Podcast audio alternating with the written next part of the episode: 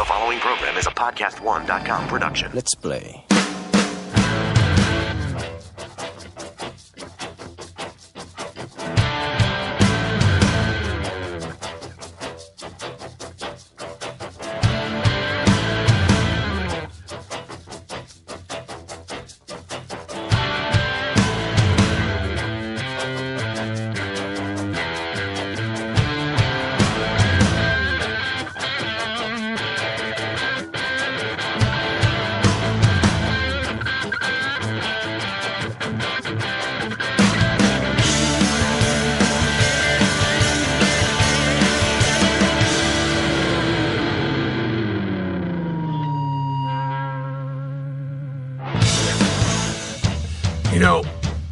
Life. We have our plans. Sometimes short term plans, sometimes long term plans. Sometimes plans that take moments to make, other plans that take weeks to make. Like when uh, I took my wife and my family to Africa on safari. Th- These plans were over a year in advance, and there were so many details to transport an entire family. It was about, I guess, six of us or seven, including my son's wife, to Africa for two weeks. There was so many details, so many elements and parts to the plan. Um, the preparations were ridiculous. There are plans like that. And then there are, you know, the little ones like planning for next week's show. What am I going to talk about this week on Snider Comments? What am I going to discuss? And I labor over it. Sometimes the subjects just come to me, other times I really have to think about what I want to discuss because I want the show to be more than just typical and what people expect, which is probably the show's biggest problem. It's always my biggest problem. Is that I won't do what people expect me to do, so uh, so attendance and sales suffer. so I had my show planned for this week, and then life happened. Lemmy Kilmister died. Lemmy Kilmister from Motorhead. Lemmy Kilmister, my friend, my mentor, ah, my fairy godfather. And that superseded everything. That stops everything. Doesn't matter what I was going to talk about. That can wait. Because I need to talk about Lemmy. People need to talk about Lemmy. People are talking about Lemmy.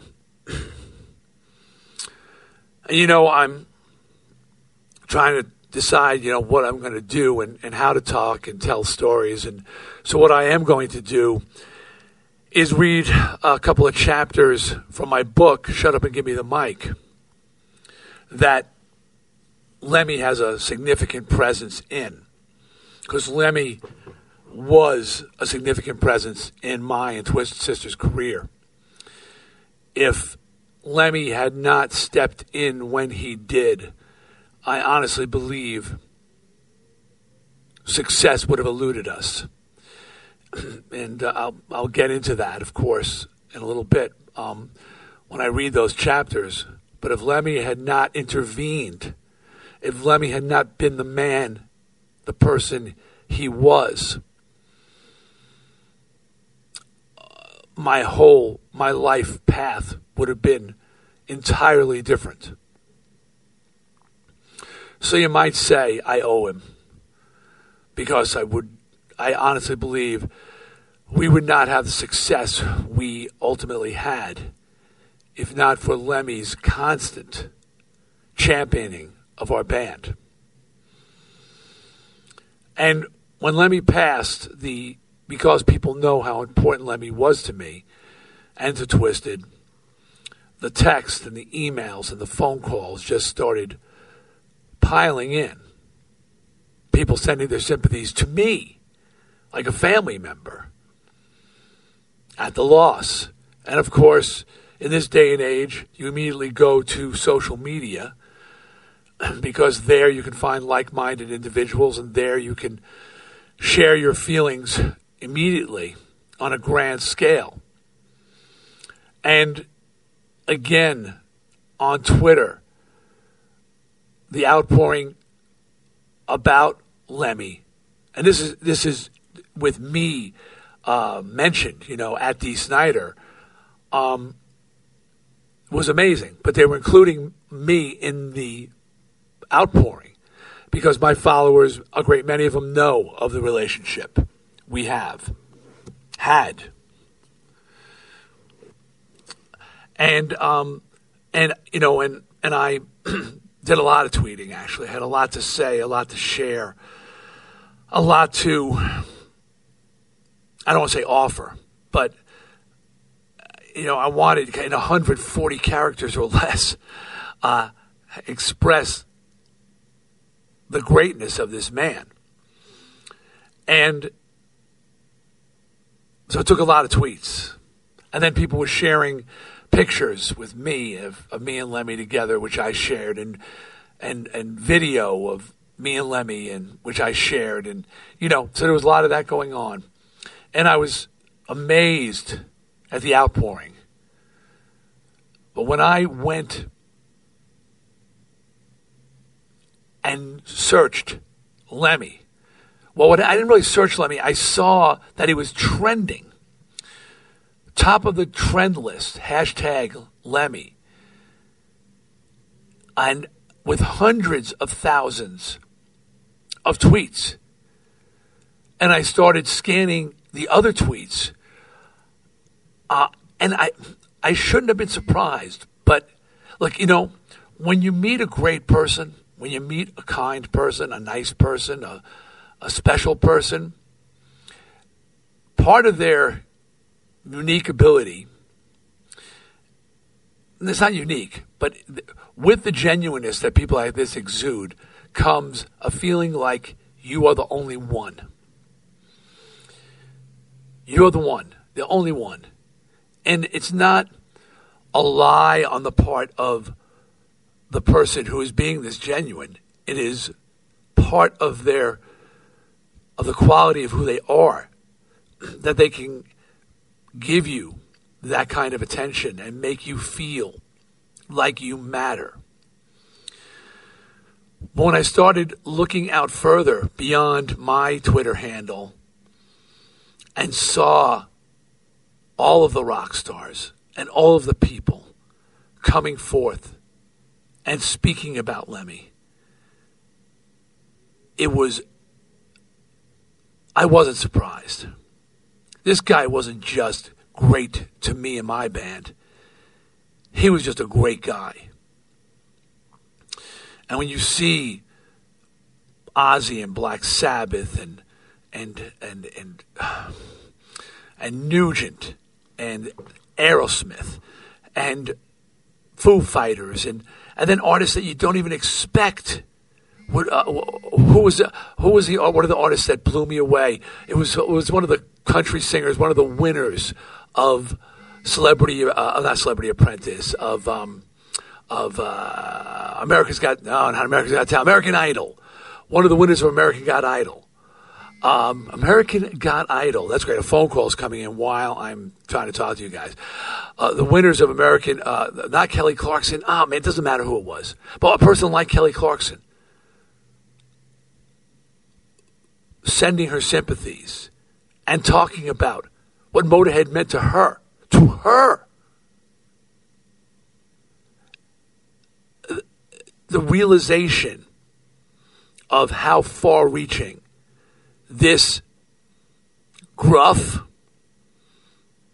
nasty, and I say that in the best way that he would say nasty, badass, pirate, cigarette smoking, Jack Daniels drinking, speed doing, speed demon.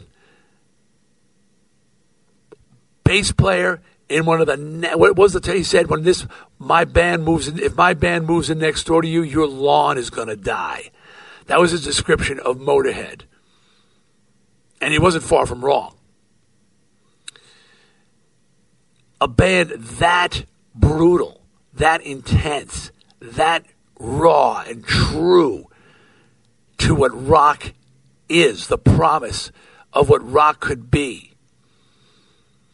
To see the, and I'm doing a quotation mark, legit stars that he touched, and to see all the pictures, everybody taking pictures with Lemmy, wanting to be in pictures with Lemmy, admiring Lemmy, loving Lemmy.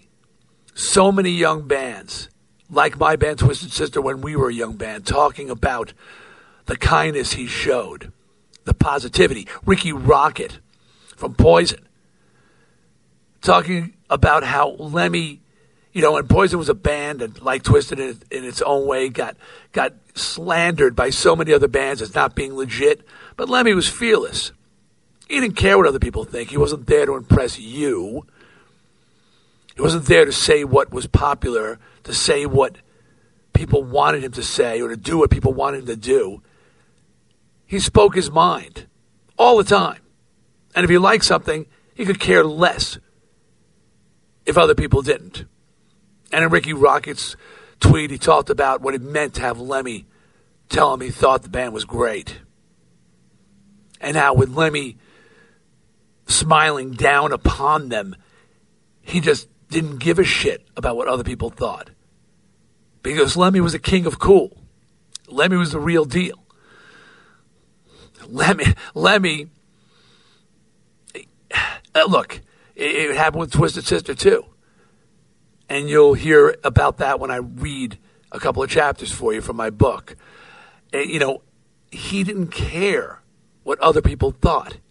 If it spoke to him, if he liked it, he embraced it. He championed it. If, even if others were shaking their heads and questioning. And I got to say, I think I got that from, not, if I didn't get it from him, it certainly encouraged it in me to be that kind of person, to be fearless, to not give a shit what other people think, to do what you want to do when you want to do it, how you want to do it, to be your own person. You know, I say when somebody dies, the greatest honor you can pay them is to take something you admired in them and incorporate it into your own life, your own personality, to make it a part of you. That is how you remember people. That's how you honor them.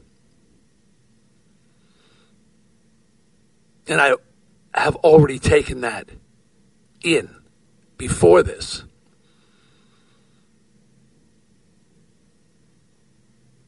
But I will continue to carry that torch. To be the person who's fearless in speaking his mind and in not caring what other people think or what's cool or what's not cool or what's accepted or what's not accepted. That's the part of Lemmy that I'll take with me. So, this is kind of hard, which is one of the reasons why I'm going to read a couple chapters from my book. And I'm, you know, I I tweeted a picture of me and Lemmy, and Lemmy happened to be holding my book, and some asshole tweeted, "Way to go, D." You know, using a man's death to promote your book. Jesus, dude, seriously, it's not about promoting the book. The book hasn't sold shit. hey, if that if I thought that was going to help sell books, I would have done it a long time ago.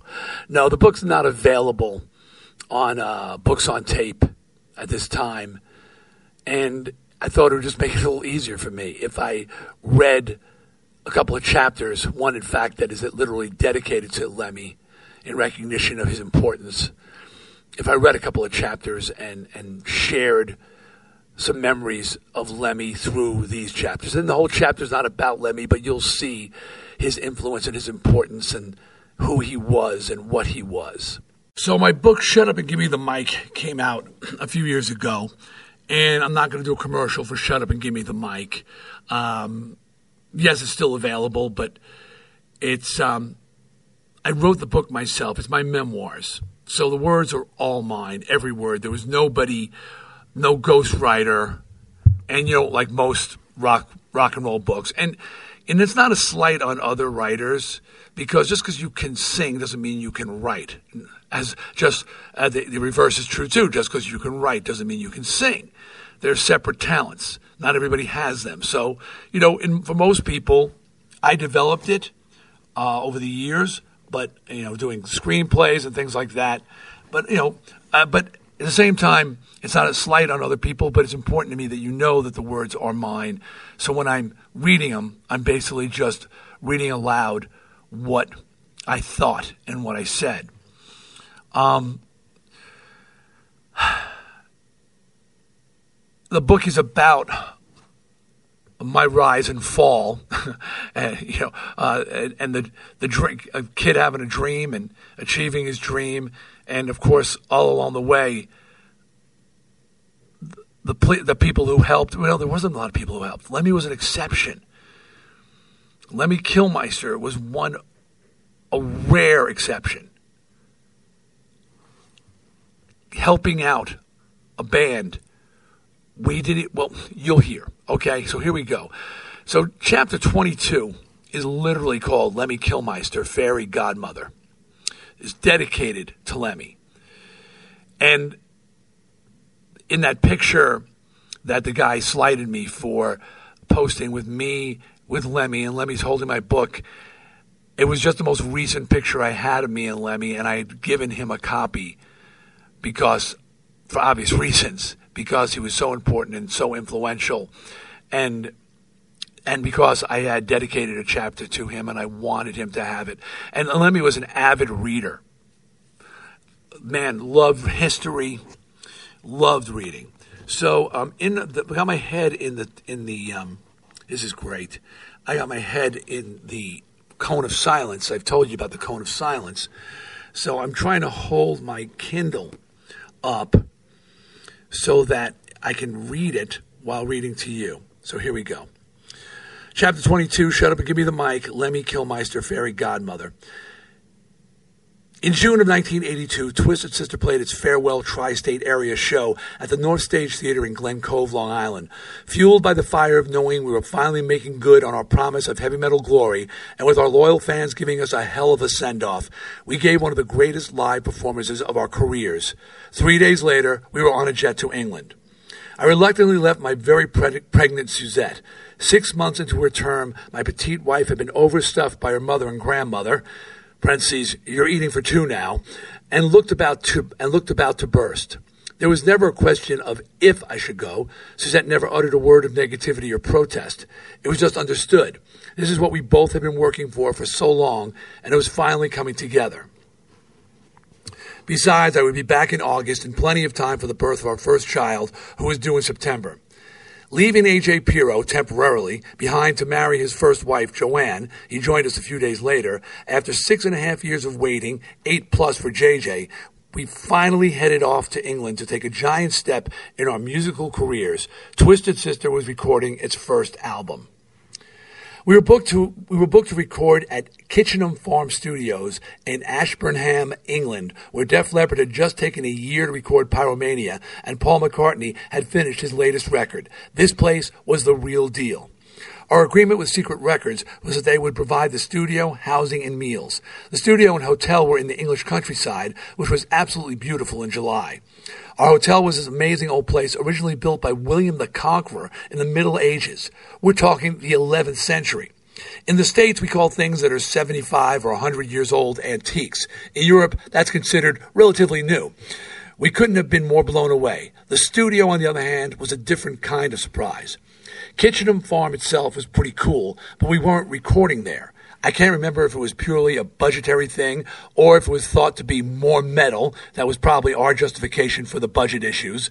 But it was decided we would record our basic tracks and guitar overdubs in a local barn using a mobile recording unit. Amps and drums were set up, bales of hay were used as sound baffles, and the recording truck was parked right outside the emptied barn in the middle of a working farm. Things were going well until the first time we asked our engineer to play something back in the mobile unit. The condescending, arrogant asshole, that's how he reacted to us, refused to turn up the volume. Apparently, he had tinnitus or something like that and couldn't listen to playback loudly. And by loudly, I mean anything greater than normal speaking volume. Was he freaking kidding? We were a damn heavy metal band, for God's sakes. We were loud by definition. Needless to say, my reaction to this guy's condition didn't endear the band to him or the rest of the people working at the studio. Screaming at a guy with tinnitus tends to be counterproductive. Talk about your ugly Americans. As a recording environment, the barn did the trick. We were able to get some kind of sound out of the room, but the local residents seemed none too pleased with us. And by local residents, I mean farm animals. I remember being outside looking at a cow while Mark the Animal Mendoza was getting ready to test his equipment. The minute he started playing his bass, blistering loud, of course, the cow started the cow started uncontrollably shitting. That poor bovine didn't know what hit her. Maybe it was commentary on Mark's playing. The songs we were recording for our first album were ones we had been playing in the clubs for years, so there was no wasted time writing, creating parts, or even discussing what we needed to do. It was pretty much just laying down what we did live. Regardless, Regardless, any recording process is long and pretty boring. Like movie and video making, the industry mantra is hurry up and wait. Now, I'm sure that partying bands have a lot more fun, adding friends and girls and booze and drugs when recording. That wasn't for me. I was on a mission, and I'd finally been given keys to the kingdom. I already had a cassette full of song ideas for the next album, which I had worked on in the months before we left. On the seven hour flight to England, I went through the ideas and selected the best 20 or so. Now, while the guys were in the barn getting sounds, recording tracks, or just fooling around, I sat alone in the band van, or in a spare room, or in my hotel room, whatever was available to me, developing those song ideas. When I wasn't actually working on the recording and mixing of our first record, I was writing lyrics and or further preparing the songs for our second, so they'd be ready for the band band when the time came. This is how I worked for the first three albums. We didn't even have album one out, and I was ready for number two. I was that sure and committed. Remember Tony Robbins' luck is preparation meeting opportunity? I knew this instinctively. Nothing was going to stop me. With Mark Mendoza working by Pete Way's side, Mark was interested in the art of recording, and the engineers assigned to our record, Craig Thompson, Will Gosling, and Dave Boscombe, we made our way through track after track, pretty much live to tape, with the exception of vocals. Those were recorded at various available studios. Pete Way, though his rock and roll heart was definitely in the right place, wasn't much of a producer. His greatest value was the credibility he brought to a bunch of relatively unknown crazy Yanks. Fans and musicians loved Pete, and to have his seal of approval opened a lot of doors for us. Motorhead had recently gone through an ugly divorce with Fast Eddie Clarke, their lead guitarist, leaving the former band members on terrible terms. As bad as the breakup had been, the media were making it ten times worse, pitting the band members against each other in the press. It was sad to see. Pete was good friends with all the Motorhead guys and put in a call to Fast Eddie asking him if he would play some lead guitar on one of our songs, Tear It Loose. Fast Eddie didn't have a clue who we were and didn't have to. His pal Pete asked, and that was good enough. The legendary Fast Eddie Clarke arrived at the barn with a guitar in one hand and a bottle of Jack Daniels Old Number 7 in the other. It was only mid-afternoon, but Fast Eddie was ready to get his game on. The plan was for JJ and Fast Eddie to exchange lead guitar licks with each other on the track. Even though JJ's hard partying days were behind him, he stood toe to toe with Fast Eddie Clarke in that barn, trading guitar licks and hits on the bottle of Jack one for one. I don't know when I felt prouder of JJ. In the short time I got to hang with Fast Eddie, I shared with him my thoughts on how the press was manipulating the feud between him and Motorhead singer bass player Lemmy Kilmister. I told him how his relationship with Motorhead was like a marriage. They had some amazing years together, and even though they didn't get along now, it, it couldn't change the time they shared and what they had achieved. What a pushy ass I was. Who was I to lecture him on anything? I would find out for myself in just a few short years how difficult it was to keep a positive attitude about your band members after you broke up. Did I mention I was an ass? The track turned out great, and Fast Eddie became a friend of the band's for life. We would see him again soon enough, but not before we met the remaining members of Motorhead in a way more intense environment. While we worked to finish our first album, the Rough Cuts EP was being readied for release in early August. It would contain two Eddie Kramer produced tracks, Under the Blade and Leader of the Pack, and two self produced songs from our, from our last demo, our longtime show opener, What You Don't Know Sure Can Hurt You, and Shoot 'em Down. But before either of these records would hit the stores, Twisted Sister was offered an opportunity that would become one of the pivotal moments, if not the pivotal moment, of our career.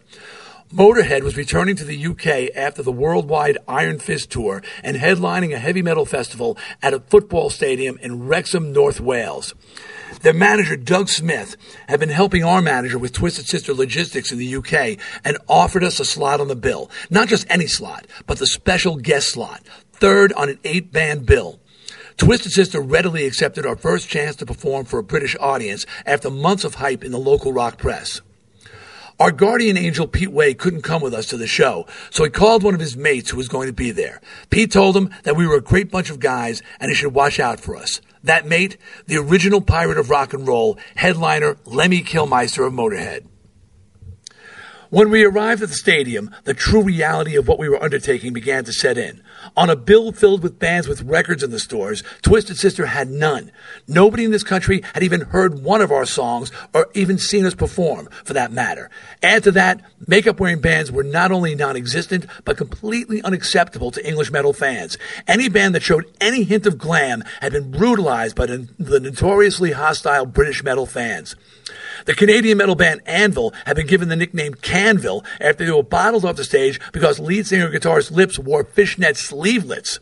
The band Girl, first recording band of Phil Collen from Def Leppard and Phil Lewis of LA Guns, were pounded mercilessly at a festival for wearing a hint of makeup. Wait until they got a load of us.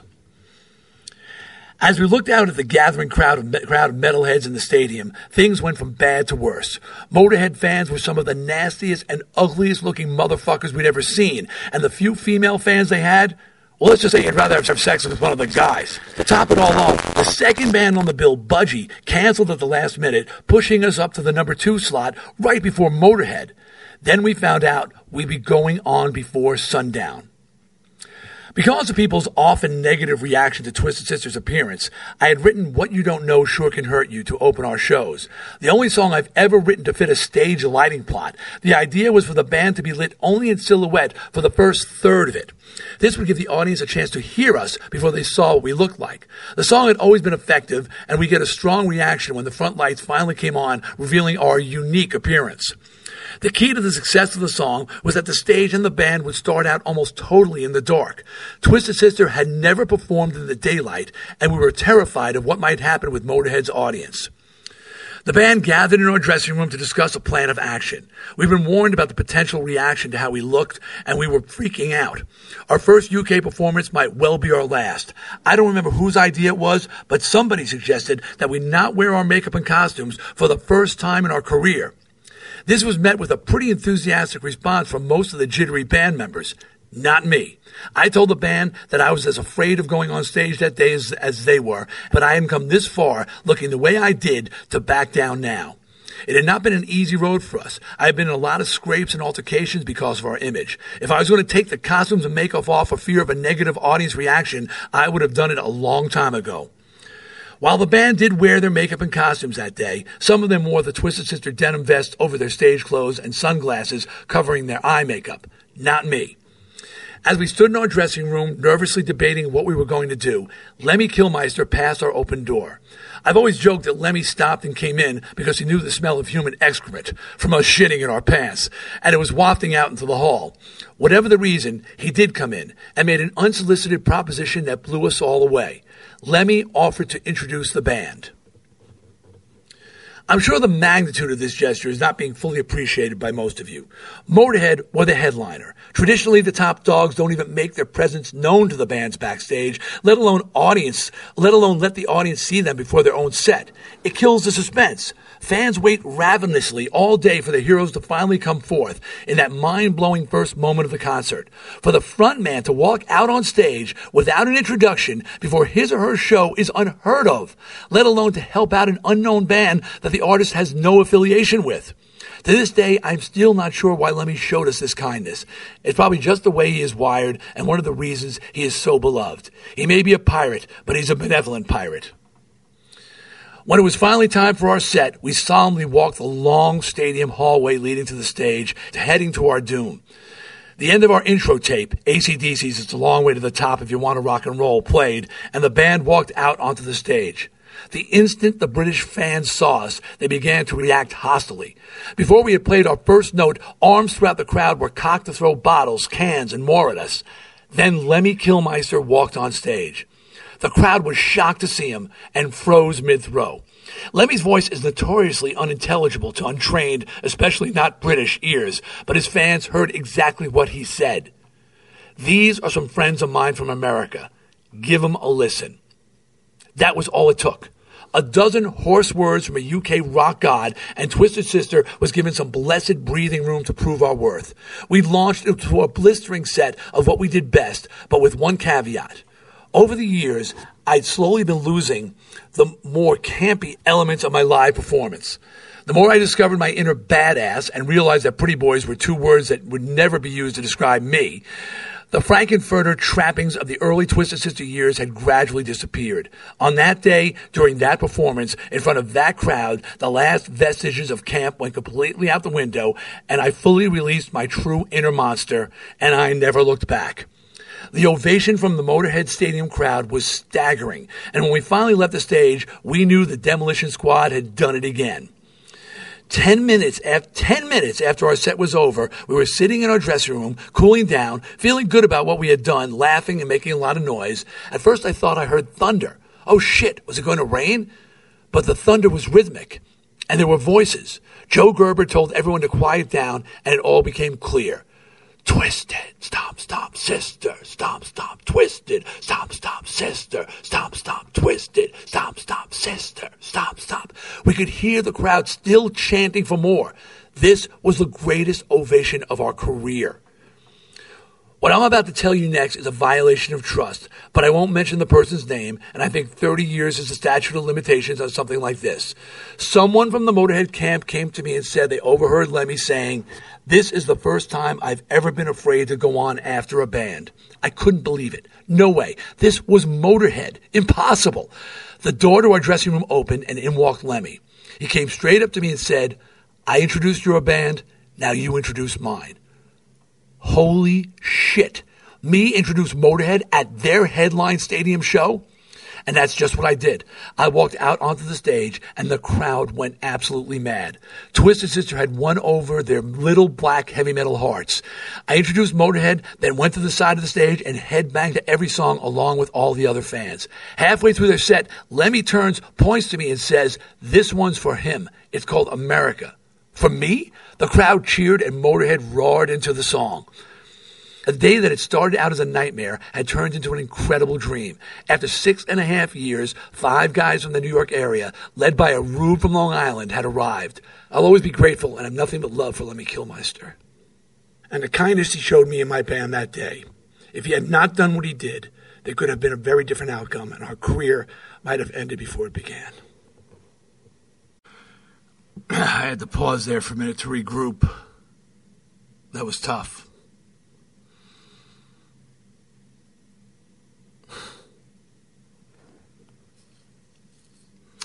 And like I said, it wasn't just us. And I'm not surprised. Because great people aren't just great selectively, they're great all the time. I remember um, a fan told me they once approached Lemmy for um, and asked him to save her a cigarette. And Lemmy gave him the whole pack. It seemed like a of insignificant gesture but that just was Lemmy.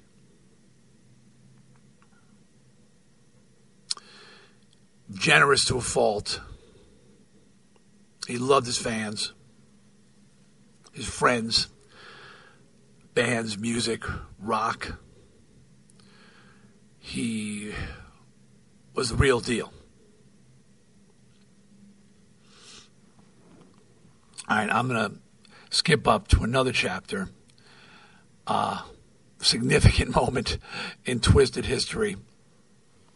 And it seems self serving, you know, to read these things. I know. And I guess it is because it's about me and about the band. But it's the only examples I have to show.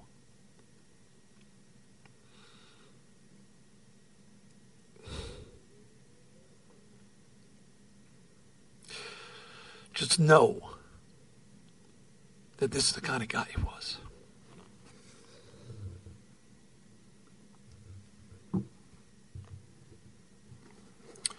All right, skipping up to chapter 24.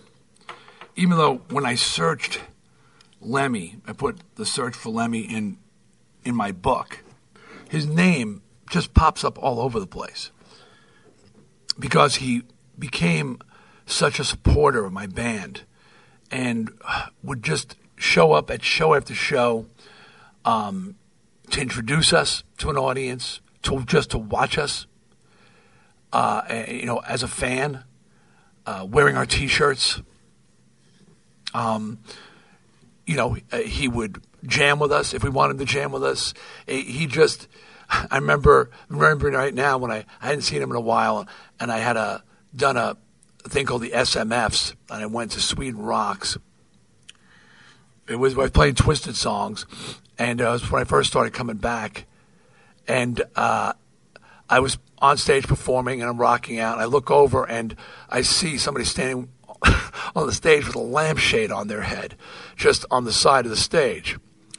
Um, it was Lemmy, but but uh, besides, he was you know it was a little nuts. But um, he would just show up.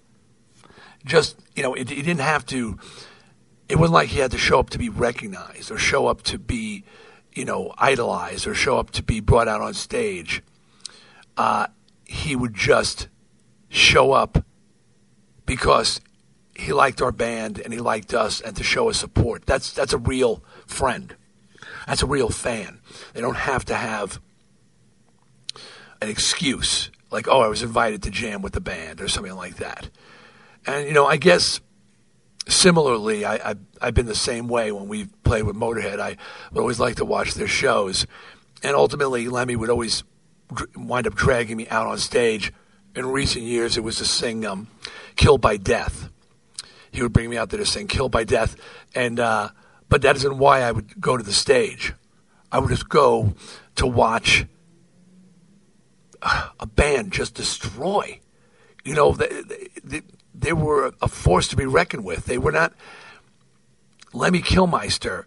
It, you know, it was it was stripped down. It was bare bones. It was brutal. It was honest, and he was wasn't competing on anybody else's terms, only on his own. Have a little side story about that. The first time he brought me on stage, and this is when Twisted and reunited, asked me to come up and sing "Kill by Death" with him um, I was up on stage, you know, and we're doing the song, and it comes to the guitar break, and I, you know, I, I, I got to do something during the guitar break. So what do singers do during guitar breaks? They they, they jump around and they gesticulate, and um, I thought it'd be cool if I went and stood in front of Lemmy's bass amp and headbanged. Instant splitting, screaming headache. His bass amp as bass amps. They call them Kill, Murder One and Murder Two. I believe the Killer One and Killer Two. I think it's Murder One and Murder Two. Are so loud and so mid ragey they will hurt you. All and and I I couldn't like like literally jump away. Like, you know, you react when you get burned. That's what it was like. Stepping in front of his amp was like I got burned. But in order to not come off uncool, I had to keep my hand in the fire for at least a few seconds so people didn't think that I was like afraid or whatever. So I stood there head banging, trying to pretend like I wasn't literally in agony until I finally was able to make a move away from that damn nightmare of an amplifier. All right chapter 24. It's entitled, I Can't Believe They Threw a Shite. Now, some of you may know part of this story because it was featured in um, uh, and behind the music. As a matter of fact, you know, a 30 minute behind the music on Twisted Sister, five minutes was dedicated to this story, to just one part of this story. But they thought it was so funny, they just had to make it a feature. You know, I, I quite honestly would have liked a little more information on the band and less on a funny story. But the, the title of this chapter is I Can't Believe They Threw a Shite. All right. Word of the knockout punch Twisted Sister delivered at the Wrexham show in late July quickly spread throughout the UK rock scene. While we were back in the U.S. enjoying life with our families, awaiting the release of Under the Blade, a call came into our management office. The Reading Festival wanted to add us to the bill. England's Reading Festival used to be the premier rock music festival in the UK. It's still a major player, but now there are a bunch of other equally competitive festivals. Unlike Castle Donington, unlike Castle Donington's Monster of Monsters of Rock, all heavy metal and not known at the download what? Oh, there we go. All heavy metal and now known as the Download Festival. Sorry, people. Reading always mixed things up, having more than 30 bands playing different types of rock music at three day, at the three day event. Now Reading offers as many as 50 bands. We were stoked to be asked to perform at such a prestigious event. The lineup that year was the festival's heaviest yet, including Y&T, the Michael Schenker Group, and Iron Maiden. Our Ruff Cutts EP had just been released, so this seemed like the perfect opportunity for us to make further inroads within the UK metal community, promote the EP, and build anticipation for our September album release. Leaving Suzette behind, again, heavy with child, we jetted back to England for a weekend romp at Reading. We would be taking the stage in the early afternoon for a short set, but we made sure to stack the deck in our favor. Twisted Sister were never ones to fight fair. A call was put into our friend and producer Pete Way, inviting him to join us on our last song of the set, a cover of the Rolling Stones classic, It's Only Rock and Roll, But I Like It. Twisted Sister have been closing shows with an anarchic, with an anarchic I can't even say my own words that I wrote, with an anarchic rendition of the song for years, and it had always been a crowd pleaser. But why not bring out a bona fide English heavy metal legend to further legitimize us? Pete was currently in the studio rehearsing with Fastway, so he suggested bringing Fast Eddie Clarke along to jam as well. Even better. We arrived at Reading at just past noon, a few hours before our set, and the place was already up and rocking. On this third day of the event, more than 35,000 people were in attendance. Finally, a bigger crowd than we had ever played to on our own. The band and I made our way to the stage to get a better look. With a large camping area off to the right, the two stages were side by side, and a huge crowd was split between them. The people who wanted the best view of the band currently on would pack themselves in front of that stage. The people who were more interested in the band coming up next would wait impatiently in front of the second stage while it was being set up. This way, they could see the band currently on while securing a good spot for the next band. This alternating system allowed for no major break between bands. The band Terraplane was currently performing, opening the day, and they were getting quite a bit of stuff thrown at them. Apparently, the just waking Reading crowd didn't like having their beauty sleep interrupted. On my way backstage to check out the dressing room, I ran into our new friend Lemmy Kilmister, who was there for the weekend's festivities. I gave him the heads up that Fast Eddie Clarke was going to be jamming with us, then shared with him the same little lecture I gave Fast Eddie when we were recording. You know, the one about how press, the press were manipulating the feud between them and their relationship was like a marriage. Did I mention I was an ass? I don't think I can say it enough. My first official realization something wasn't quite right was when Terraplane finished their set. The throwing of things didn't stop. Now the audience in front of each stage were pelting each other. When I inquired about the reason for this, I was told it was a band thing. The fans of the band about to go on and the fans of the band going on after them were going at each other. It seemed idiotic to me, but whatever. As we're getting ready for our set, the whole truth of the Reading Festival audience's bizarre actions became clear. They throw things at every band and each other. This violent behavior had become so epidemic, and so many bands and fans had been hurt that promoters had banned all glass bottles and metal cans from the festival grounds. This shit was moronic and serious. It was finally time for our set. As we stood off to the side, waiting for the point in our intro tape when we walk out, stuff was being thrown at the empty stage. I guess they were warming up their arms because when we made our entrance, all hell broke loose. That we were performing in broad daylight turned out to be a blessing in disguise. At least we could see the deluge of projectiles being hurled at us. What's that line from the movie 300? Our arrows will block out the sun, then we shall fight in the shade. Well, we rocked in the shade. We were bombarded with anything and everything those assholes could throw. Glass bottles and metal cans being banned didn't slow them down one bit. They would throw plastic liter bottles filled with soda, water, or even urine at the stage. Some members of the Reading audience even took the time to slowly, methodically fill the bottles with dirt or small rocks and then hurl them at the stage. It was insane. The truly terrible thing was that a lot of the stuff would never even make it to the stage and slam down into the backs and heads of the concert goers closest to the band. Some of the audience even wore helmets for protection in anticipation of this happening. I was livid. Under the heading of the coolest thing I've ever seen a record company executive do, our label president, Martin Hooker, caught a peach that was thrown on the fly, gave it a quick once over, then ate it. Waste not, want not, I guess. As the band tore through Bad Boys of Rock and Roll, followed by Shoot 'em Down, I was getting angrier and angrier. It was so incredibly frustrating to be unable to do anything about what was happening, standing high above the crowd on a stage with a moat of space between us and the barricade. Our recording of Shoot 'em Down on the Under the Blade record ended with the sound of machine of a machine gun firing. While in the New Millennium, a song about shooting people who mistreat you, albeit in metaphor, finishing with gun firing would be considered insensitive and un-PC, this was 1982. No asshole had yet taken song lyrics that literally. At my request, Secret Records had rented a military grade Uzi filled with blanks for me to fire off dramatically at the end of Shoot 'em Down. Like I said, Twisted Sister doesn't fight fair. When we got to the end of the song, I pulled out the Uzi. It was a damn good thing I didn't have live rounds in it because I'm telling you, I would have used them on those fucking pieces of shit. I was out of my mind with rage. When the song finally ended, I had my first opportunity to tear into the audience, and I did. I had been warned about using profanity and told our band would be banned from all outdoor venues if I cursed.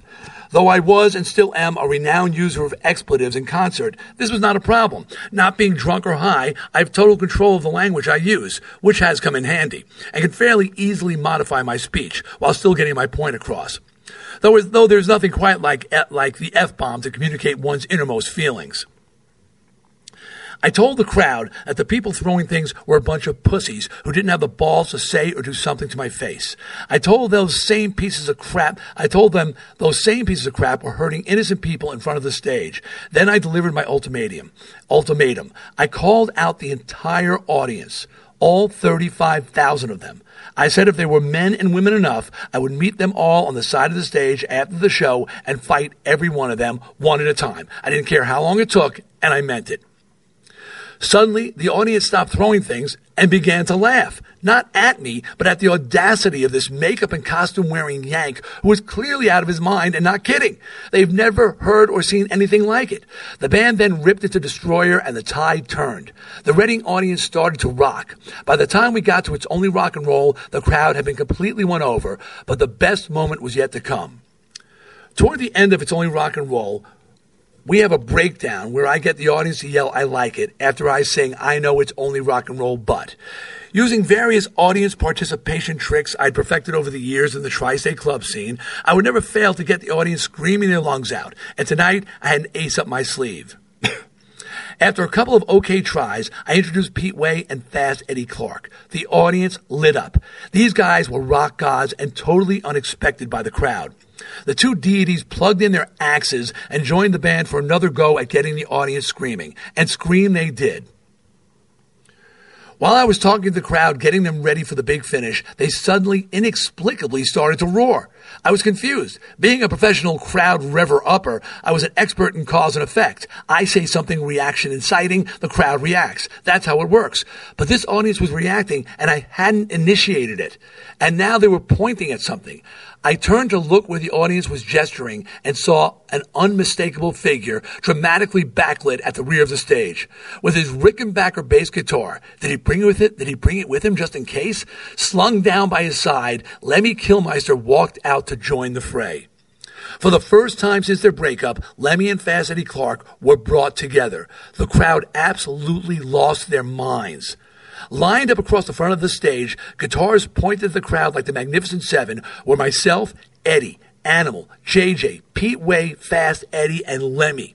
Holy shit. We tore into the finale of It's Only Rock and Roll and completely turned the Reading Festival on its ear. What a complete audience turnaround in 40 short minutes. We exited to the backstage area where cameras were flashing and everyone wanted to know about this crazy makeup wearing band from New York who had not only won over the vicious Reading crowd, but had just orchestrated the reunion of Fast Eddie and Lemmy.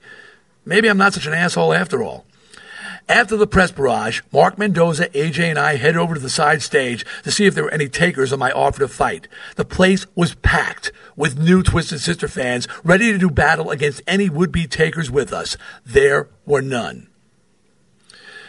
Later, we changed out of our stage clothes and taken. Later, after we changed out of our stage clothes and taken off our makeup, the band and the crew were standing around marveling at what had transpired. What a day! The drummer Danny Piss Flaps Heatley and guitar player Big John from The Exploited had done us the enormous favor of being roadies for us that day. Eddie Ojeda joked that we should have put our amps in front of us as a protective wall. The usually quiet Big John piped up in his thick Scottish brogue. I cannot believe someone threw a shite. What? I said, completely confused by what Big John clearly thought was English. Someone threw a shite. A what? A shite, man, a shite. Big John exclaimed again, frustrated by my inability to understand him. A what? Danny Heatley chimed in with his Scottish to East London translation. A shit, man. Somebody threw a shit. Wow. Somebody had thrown human shit at the stage. My mind was blown. So many questions about this needed to be answered. How much do you need to hate a band to throw a human shit? Whose shit was it? The throwers or somebody else's? Where do they get the shit? From a porta potty or did they just have it on standby in case they hated a band enough to throw it? Or were they so angered by us they dropped trow, laid a fresh one, then hurled it? Which brings me right back to my first question. How much do you need to hate a band to throw human shit? It's a conundrum.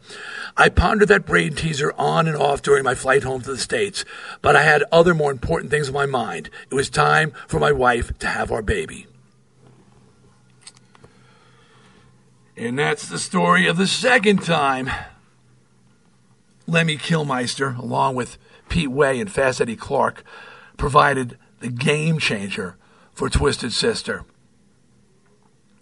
which took us to the next level. Now, going off book here, and this is covered in the book, of course. What happened after that? Um, my son was born on September 19th, 1982, Jesse. Uh, we were supposed to go on tour with Diamond Head with the uh, for the Under the Blade record. Uh, we did a farewell tour of uh, the tri-state area where we lived uh, going off for our first big international tour. And right before we were ready to leave, we got the call that Secret Records had gone bankrupt, out of business, and they could not finance the tour, and the tour was canceled. This was the death stroke for Twisted Sister. The death stroke. Uh, we couldn't work because we had already done a farewell run of dates. You can't very well go back and do more shows. It was winter. Um, I was married. I had a baby. Uh, I had no money. And in the book, I detail how we survived all that with the help of uh, of our tour manager Joe Gerber's generosity with a with an inheritance he had and things like that. But and there's a lot of stories in between there. But we got an opportunity right before Christmas to go uh, do a show called The Tube, which let you do three songs live, live, meaning you performed live for an audience, but it went out on TV live, which is a very unusual thing. And we begged, borrowed, and stole the money to get over there to do this show because this was really our last chance. Uh, we really, again, if you know, in my book, I, I, document that Twisted had been together at this point for six and a half years. Actually, including JJ's years, eight and a half for JJ, because there was a couple years before uh, me and Eddie joined. So, and we really, we couldn't just, we were fighting this incredible uphill battle. And we went and did the tube. And who do we put a call out to? Lemmy. Of course who shows up to do the tube with us him and Robbo, Brian Robertson, came to perform with us on stage on the show live. Again, that little extra to have Lemmy, who'd been, who'd been everywhere for us at the marquee clubs, all kinds of shows, but to have him come on the show, it just lent credibility to us. That performance, and it wasn't the Lemmy element. That was Lemmy was a sweetener in that one led to us getting signed to Atlantic Records and ultimately to our breakthrough. But Lemmy, again, being there for us. Uh, but if years later, I uh, perform, that performance though um, was so powerful, and and Lemmy and Brian Robertson were very much a part of that. That it, it the video of that show became was voted one of the top videos of the year in the English rock press by the fans, but it wasn't a video. All the other things on there were actual videos. Our video was one of the top ones of the year. It was just people taping it and passing it around. It was that powerful. And years later, when I went back to the tube for uh, for a visit, I walked in the green room to see a wall the wall was easily 30 feet long, 15 feet high. And the entire wall was a blown up photo of the last moments of Twisted Sister, Brian Robertson, and Lemmy Kilmister performing the final notes, the final chord of It's Only Rock and Roll, but I Like It on the show. And I was like, whoa, I was blown away. And they said that was the most incredible moment in the history of the tube. What is the common denominator, the common thread between the Reading show, the Wrexham show, the tube performance? Lemmy Kilmister. I love you, Lemmy. Thank you. Rest in peace. Stay tuned for the latest AP News headlines from Podcast One right after this. When shopping for car insurance, consider this Geico has been saving people money on car insurance for over 75 years. So if you're serious about savings, it's simple. Go to geico.com. After 75 years, they know how to save you money. AP Update. I'm Sandy Kozel. Polls are opening across New Hampshire for the nation's first presidential primary. And that means it's time for Granite State undecided voters to make a choice, as we hear from the AP's Jerry Bodlander. Voters here in New Hampshire are known for waiting until the last minute before deciding who they're pulling the lever for or changing their minds about who they're supporting. Gloria Fields is choosing between Donald Trump and Jeb Bush. Trump because of his business ability. Bush because of what he has done in Florida. Field says she may not decide who she's supporting until she's in the voting booth. All this uncertainty makes polling more difficult, and on top of that, independent voters can vote in either the Republican or Democratic primary. Jerry Bodlander, Manchester, New Hampshire. Polls show Clinton trailing Vermont Senator Bernie Sanders. She started her day at 7 a.m. at a Manchester polling location. AP Update. I'm Sandy Kozel.